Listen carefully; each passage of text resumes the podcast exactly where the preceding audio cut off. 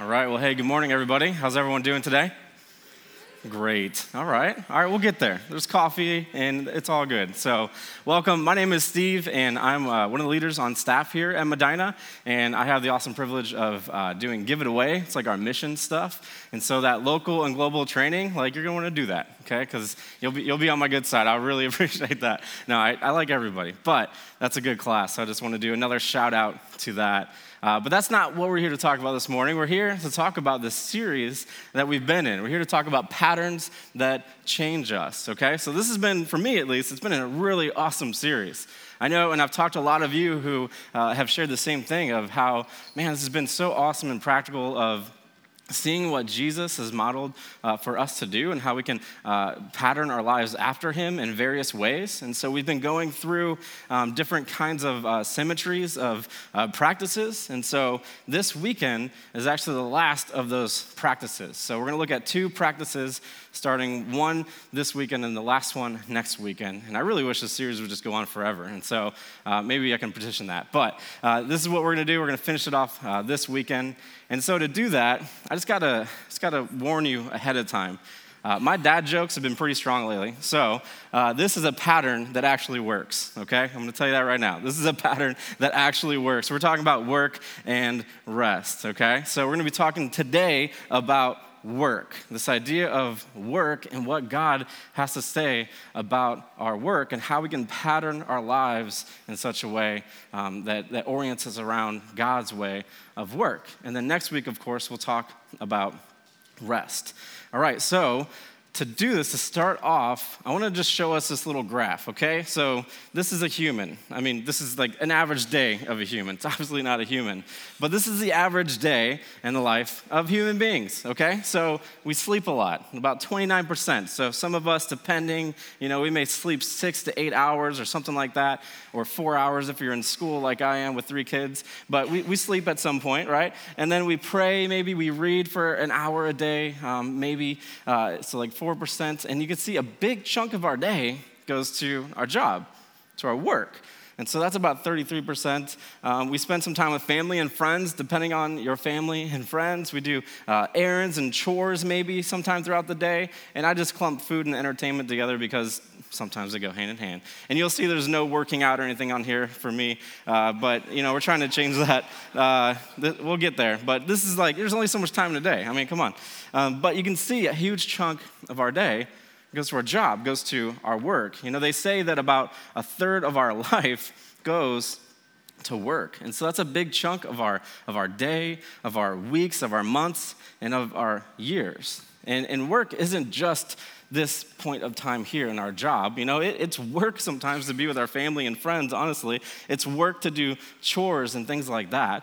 And so work goes beyond the paycheck, even. And so we're going to talk about those things the, th- that, the thing of work that takes up uh, a lot of our day. And so, to do that, we should probably define uh, work. And so, we have the need to define that because the way we define work is going to play out in how we actually view our work and how we actually go about our work. So, depending on the definition that we have, we may work or view work very differently. And so, some of us, maybe we go one of two extremes. The first extreme might be this we might see our work as this that we just work to live. We just simply work to live. So this might be something that, um, like a lot of things, have crept in into our Western thought from ancient uh, Greece and Roman thought. And so what I mean here is if you look at Aristotle, something he says is really interesting. He says this happiness seems to depend on leisure. We work in order to enjoy leisure, just as we make war in order to enjoy peace. And so that's very interesting. I think what he's saying is like, to live is to be happy, and to be happy depends on what we can do in our leisure time, in our free time, and we cannot enjoy those things unless we just do the necessary evil of work so that we can get back to doing what we've always just wanted to do, anyways, which is not work and to enjoy our lives and do leisure and happiness, things like that. So, work is just that necessary evil. We work to live. So you find the best paying job that you can to work the fewest hours that you can so you can get back to your real life of pursuing happiness and leisure that is outside of work. Some of us, if we're honest, we, we absolutely hate our jobs. All we do is we clock in just so we can hurry up and clock out. And so for some of us, we, we work simply to live. The next extreme is uh, we live to work. So some of us, we might, we work to live, but maybe for some of us, we live to work. For others, it, work is like centered around our identity. Okay, it's centered around our identity, centered around the very work that we do. Like, I'm Steve Van Meter, but not simply Steve Van Meter. I am Steve Van Meter, the resident of Give It Away at Grace Church. And if that title ever went away, so would my identity. We live to work.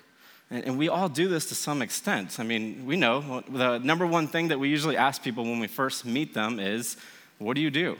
what do you do for work? And depending on our definition of work or how we view work, when that question is asked of us, we may respond very differently. So, if we're kind of the work to live type, then we're usually like, yeah, you know, I'm just, I'm doing this thing right now at this place.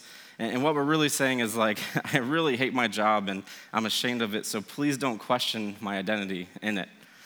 Or if we're the live to work type, we might say, you know, I was hoping you would say that, ask that question because precisely because my identity is totally wrapped up in what I do for work. And so for me, I might, I think I might bend more towards this way. We live to work, uh, mostly because of my son telling me that. I think so. Um, once a week, it's I, I get this time um, in my in my day once a week to hang out with me and just my three kids and my wife Maggie. She goes far away, and so I'm just hanging out with my kids one day, and my uh, oldest son Emery, he's five, and he goes, "Hey, Dad, can we go hang out in the attic?" And it's not as weird as it sounds. My my uh, office is in the attic, and so I'm like, "Sure, we can go hang out in the attic. Why?" And he's like, Well, I got a lot of work to do. And I'm like, You got a lot of work to do. Okay, so I go up to the attic, and he's literally, this is what he's doing. He found this Candyland box, it's his monitor. He's going at it on the computer, uh, pretend. So I was like, Buddy, what? Is this something that you just see daddy do all the time? He's like, Yeah. And I'm like, All right. So maybe I am that kind of person. I just live to work, and, and I see that through my kids. So that, that's interesting. I'll leave that up there for fun. But uh, we gotta, we gotta ask ourselves, like, which is right? Which of these is right? Which extreme is right? And I actually think it's probably a healthy mix of both. I honestly think that we, we just do both. We work to live and we live to work. Okay, I think it's actually a healthy dose of both. So, because what we do for work is very important. It, it, takes up most of our day, like we saw in that graph, it takes up about a third of our life. So, of course, Jesus thinks it's important what we do with our work, but we shouldn't wrap our identity up too much into it right? It should be, our identity should come out of our work, not because of it. And we're called to work, and it's good. And if we don't work, we don't eat. We need to work, and it's a good thing. We're called to do that. So here is a biblical definition of work. This is one that I, I just love. It's from this uh, author and professor, Gerry Breshears. He says that, he said, work is the gracious expression of Yahweh's creative energy in service of others to create shalom. So, Yahweh, that's just another, uh, that's just a name for God. And shalom, that means peace and service of others, or building a well ordered community, creating a well ordered community. So, in other words, work is not where you get your identity. You work out of your identity. It's not limited to a paycheck. Instead, it's when you do something to express your physical and mental energy for the benefit of others, for the benefit of our community, for peace and community. It's the stay at home mom. It's the software developer. It's when you maintain your garden. It's when you serve in and out of the church. Whatever it is that the Lord has created and designed you to do in service for others. So, this definition on purpose is actually centered around God. So, let's find out why that is and kind of try to seek this pattern, um, seek how we can pattern our lives after it. So, to do that, I want to basically just take us from Genesis to Jesus and see about this concept of work. So, go ahead and go to Genesis 1. Go to Genesis 1. If you have a Bible, pull it up. Uh, it'll obviously be on the screens here too. But Genesis 1 is where we're going to start, and we're going to spend uh, most of our time there. We'll jump around a little bit. But here, and here's just kind of, I'm an outline guy, so maybe this does it for you, but this is like where we're going with this thing. We're going to talk very quickly about God's work, and then quickly we'll see how it goes straight into our work. We'll talk about how it's hard work, and then we're going to talk briefly about Jesus' work. Okay, so that's the, the path we're going to take today. So, first, we'll talk about God's work, which is just right away, right away in the Bible. Genesis 1 In the beginning, God created the heavens and the earth. Right away, we see God is creating. God, He went to work. The first book of the Bible starts off and says, God went to work. He went to work to create the heavens and the earth. God went to work and made nothing out of uh, something out of nothing. And he took this nothing that is called a formless uh, and chaotic thing and he made it beautiful. He made something formless and void to have structure. He made work. He made life. He made all this stuff that we see, and it was good. And so after God made some stuff, um, fast forward a little bit, you would see that God, you know, he makes the, the, the earth and the sky and the water and all that stuff. And then very quickly, he goes into our work, right when he's finished off with his work. Check it out. Go down to verse 26. It says, Then God said, Let us now make mankind in our image, in our likeness, so that they may rule over the fish in the sea and the birds in the sky, over the livestock and all the wild animals, and over all the creatures that move along the ground. So God created mankind in his own image. In the image of God, he created them. Male and female, he created them. And God blessed them and said to them, Be fruitful, increase in number, fill the earth, subdue it. Rule over the fish in the sea and the birds in the sky, and over every living creature that moves on the ground. So here we see God creating mankind to be in his image, to be his image bearers, people that bear his image. And God puts us to work pretty quickly. Well, what kind of work? The work of ruling over things, the work of being fruitful, increasing or multiplying, filling the earth, subduing it, having dominion over all that God has created. Wow, what an awesome gift that God would make all of this, yet He gives it freely to us to rule over it, to keep it, and everything in it. Now, dominion and rule, it's, it's like government language.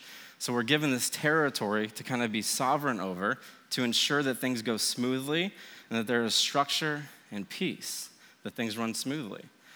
And of course, he wants us to fill it up. Okay, that literally means to, to have babies for some of us, of course, but it's also to create culture, to, to create a culture of image bearers, people that would bear God's image. And so there's something, I just want to point out something really interesting about uh, this call and this word specifically of subdue on uh, the earth. It actually has two opposing meanings.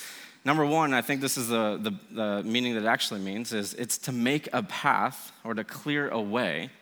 Okay, so that's a positive thing. Well, the other word is to molest or to assault or to abuse, which is really interesting because for sure, God intends for us to take this earth to make clear paths. I think what he means literally is by making towns and cities and roads and things like that, structures, but, but also spiritually for paths for people to become proper image bearers, and that's all a good thing. And, and how do I know that, that that's the preferred word of subdue? Well, because uh, it, it means make straight paths rather than destroying.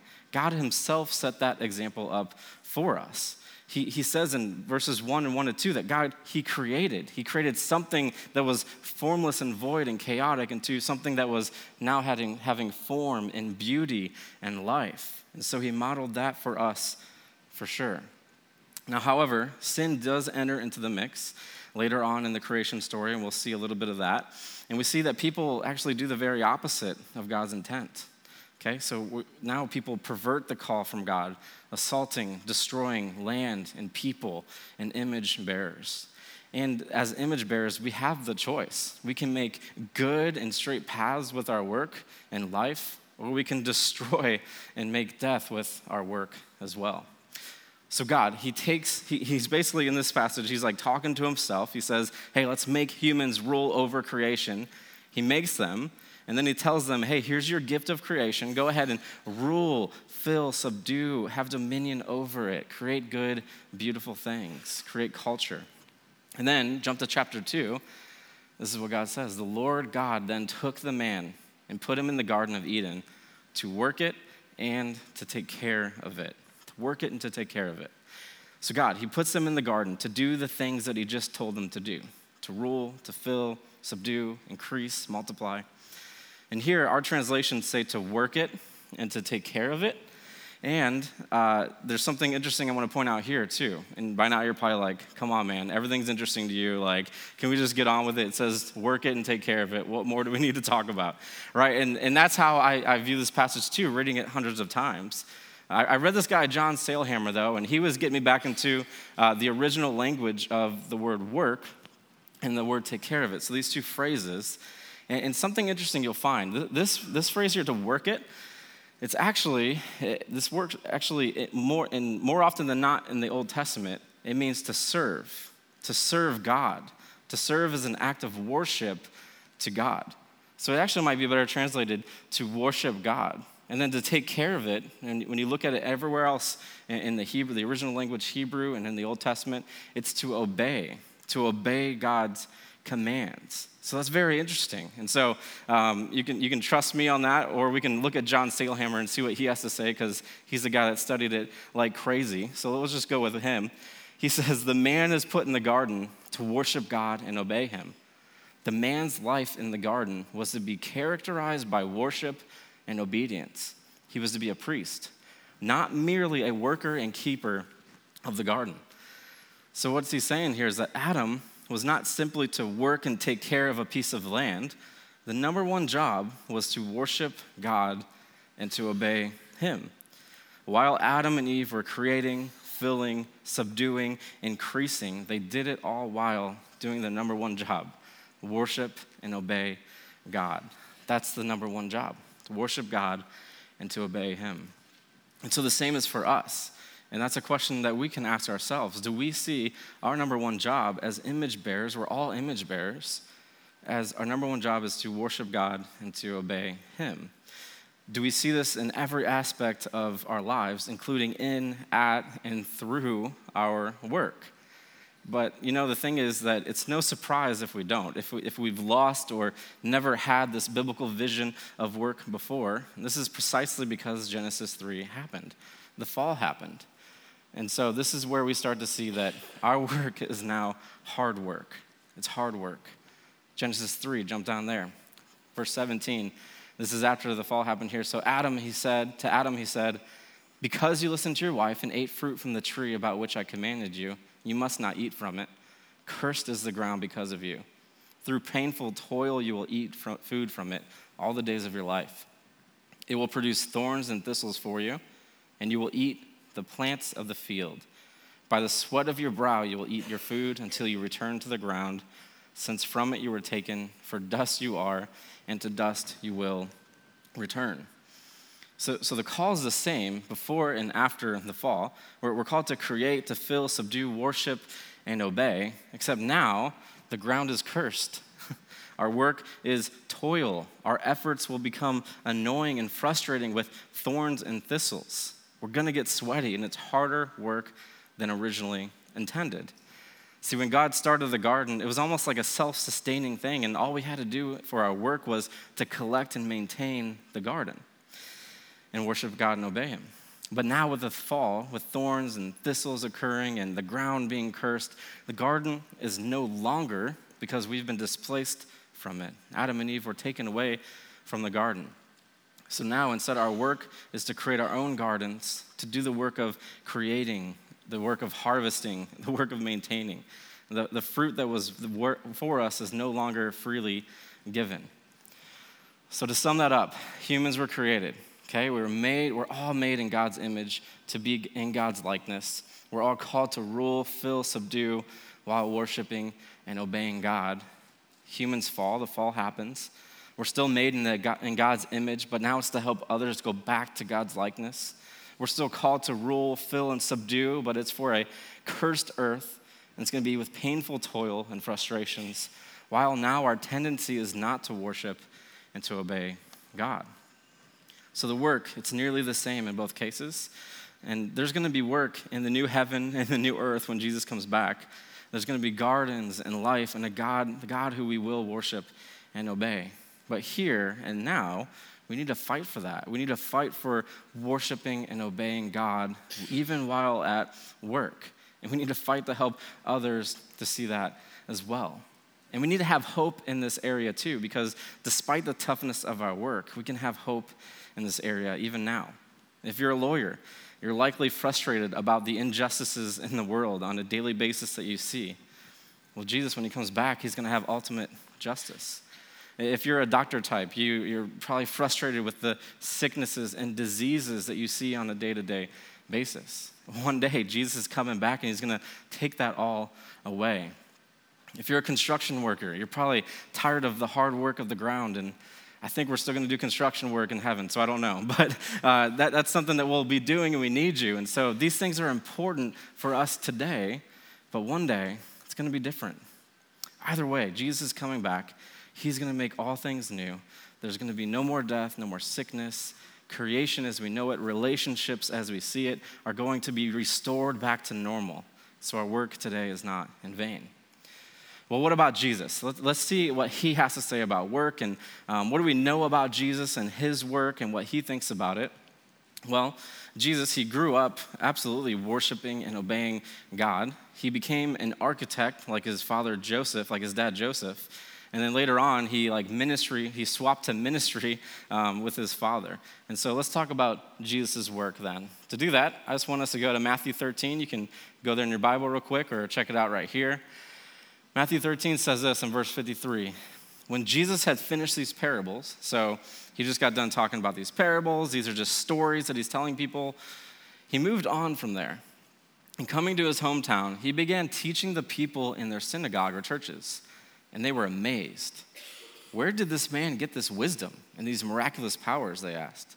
Isn't this the carpenter's son? Isn't his mother's name Mary? And aren't his brothers James, Joseph, Simon, and Judas? Isn't this some normal guy, a construction worker? What's he doing teaching the word of God to people?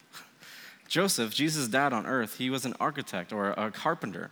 And in that time and culture, it was common that the kids ran the family business, they got involved. So even though this was Jesus' job and duty, he still fulfilled his role as worshiping and obeying God. We can see that through him teaching, anyways. So much so that the religious leaders and others, they were so surprised that someone with such a low class job like a construction worker at that time would be able to teach the word of God in such a way for people.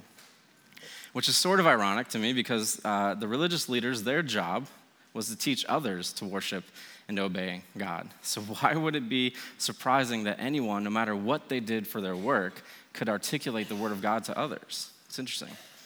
History tells us that Joseph, Jesus' dad, likely died sometime um, before Jesus started his official ministry at age 30.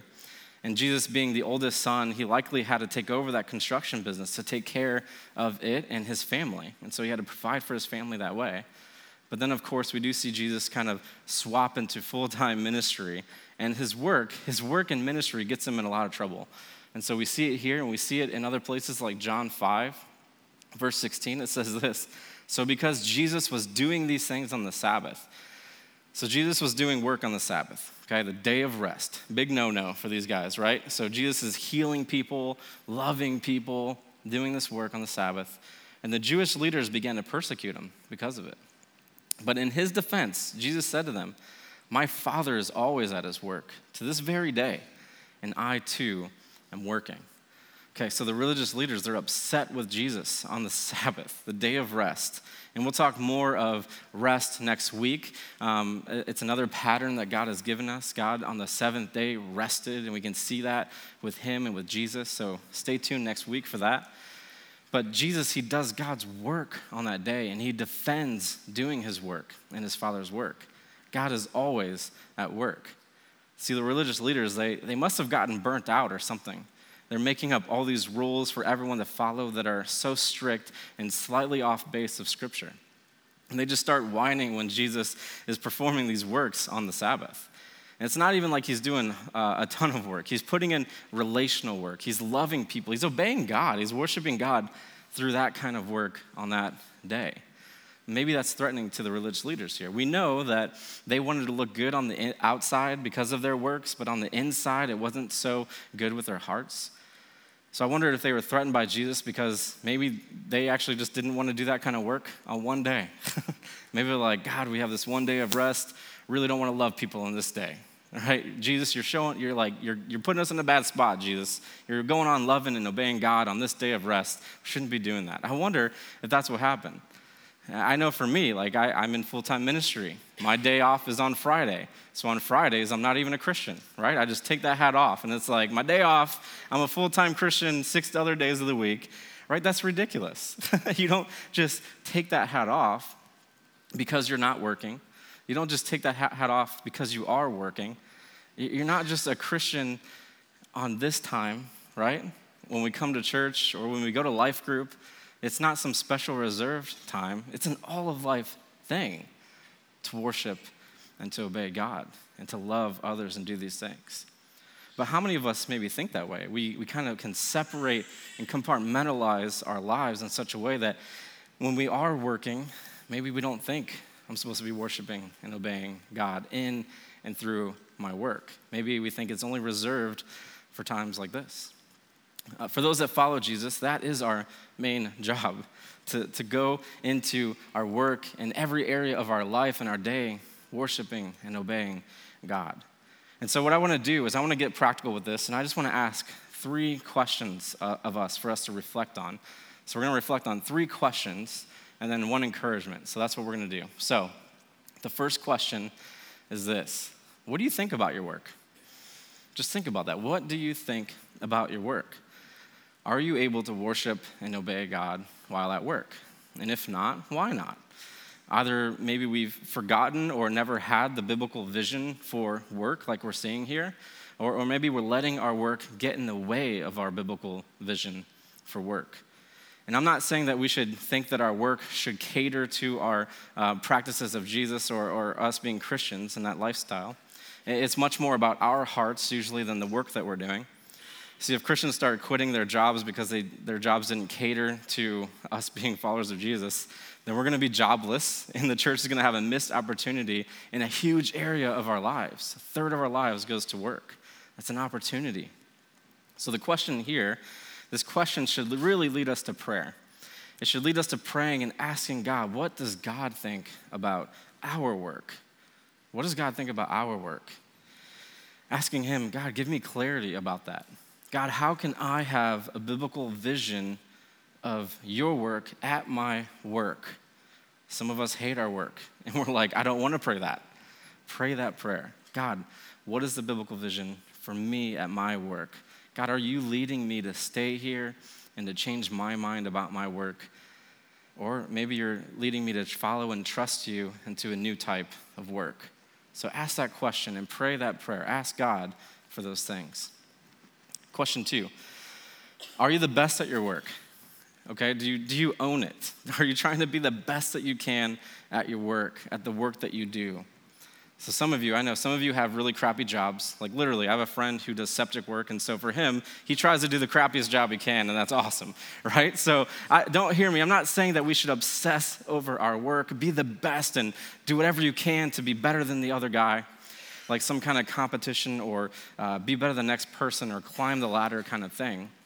Just be the best that you can at your work. And the way we define work will play that out very differently.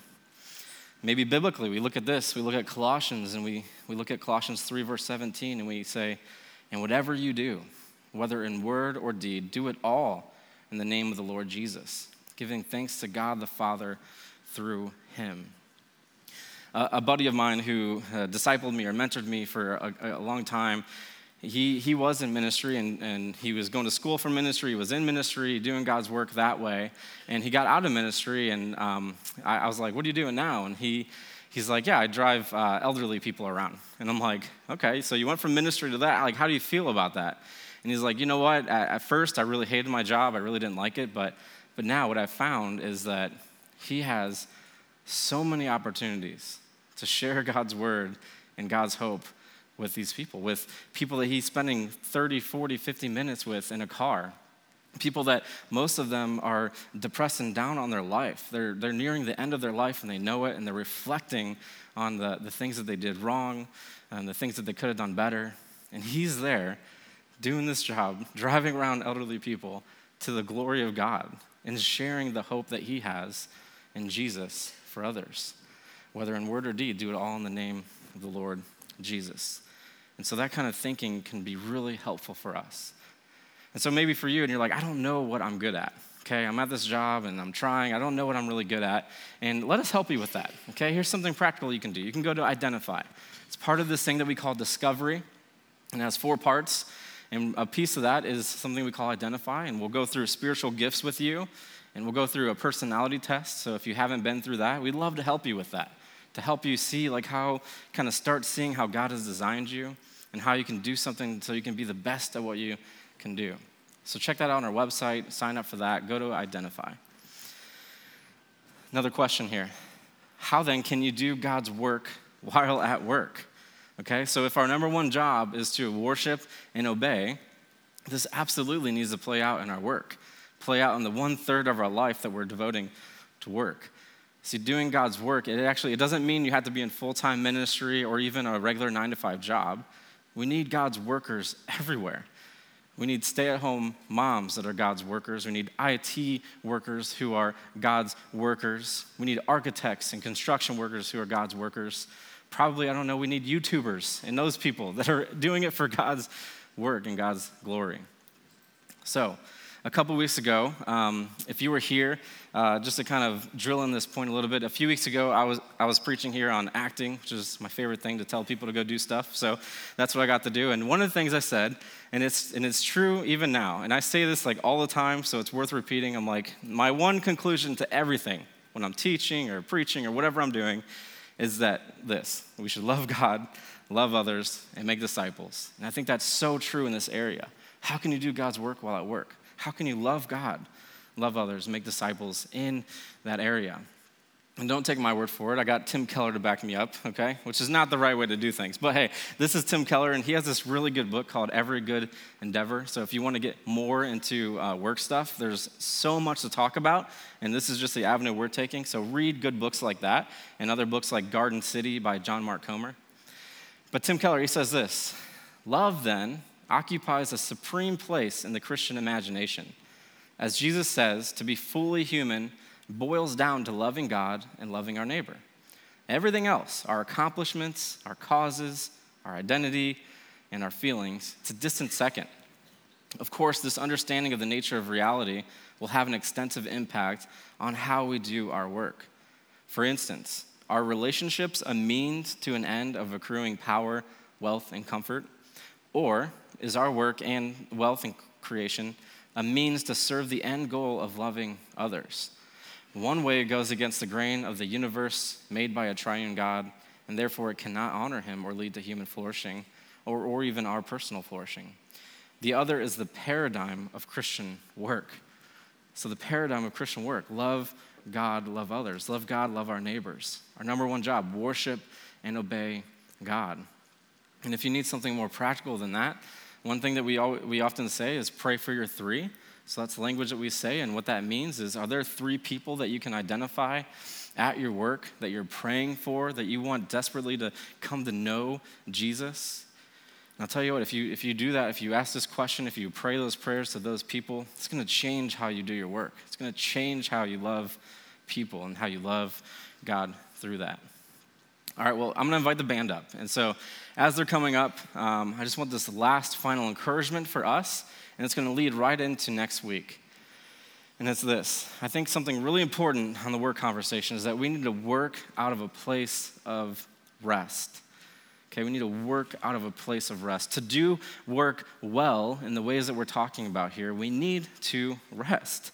Uh, our work has to come out of a place of rest. I think equally also that our rest must come out of a place of work.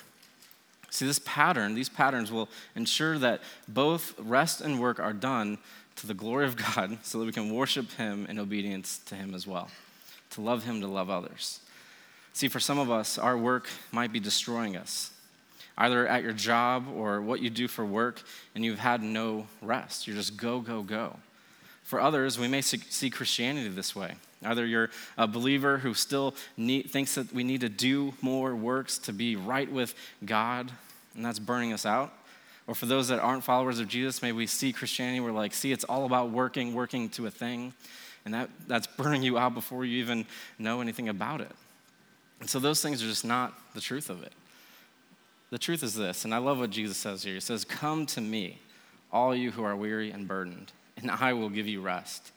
Take my yoke upon you and learn from me, for I am gentle and humble in heart, and you will find rest for your souls. For my yoke is easy, my burden is light. Worship and obey. Do that and come to Jesus through it, and he will give you rest.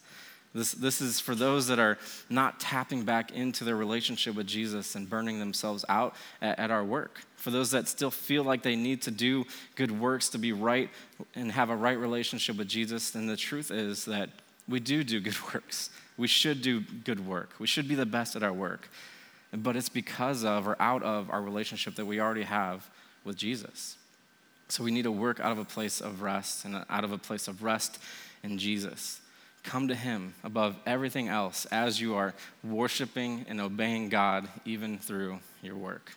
Let's pray.